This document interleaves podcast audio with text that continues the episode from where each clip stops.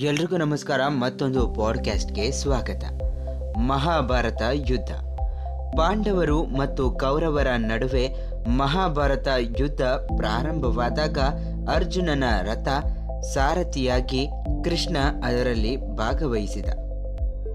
ಮೊದಲಿಗೆ ಯುದ್ಧ ರಂಗದಲ್ಲೆಲ್ಲ ತನ್ನ ಬಂಧು ಬಾಂಧವರು, ಸೋದರರು, ಹಿರಿಯರು ಇರುವುದನ್ನು ನೋಡಿ ಅರ್ಜುನ ಯುದ್ಧ ಮಾಡಲು ನಿರಾಕರಿಸಿದ. ಕೃಷ್ಣ ಅವನಿಗೆ ತನ್ನ ವಿಶ್ವರೂಪ ದರ್ಶನ ಮಾಡಿ ವ್ಯಕ್ತಿಯೊಬ್ಬನ ಜೀವನದ ಕರ್ತವ್ಯಗಳು ಮತ್ತು ಧಾರ್ಮಿಕ ತಿಳುವಳಿಕೆ ಕುರಿತು ಬೋಧನೆ ಮಾಡಿದ. ಅವನ ಬೋಧನೆಗಳೆಲ್ಲ ಭಗವದ್ಗೀತೆ ಎನಿಸಿಕೊಂಡಿತು. ಜ್ಞಾನದ ಗೀತೆಗಳಾಗಿ ಅದು ಹಿಂದೂಗಳ ಪುಣ್ಯ ಗ್ರಂಥವಾಯಿತು. ಅವರ ಧರ್ಮದ ಆತ್ಮವೆನಿಸಿಕೊಂಡಿತು.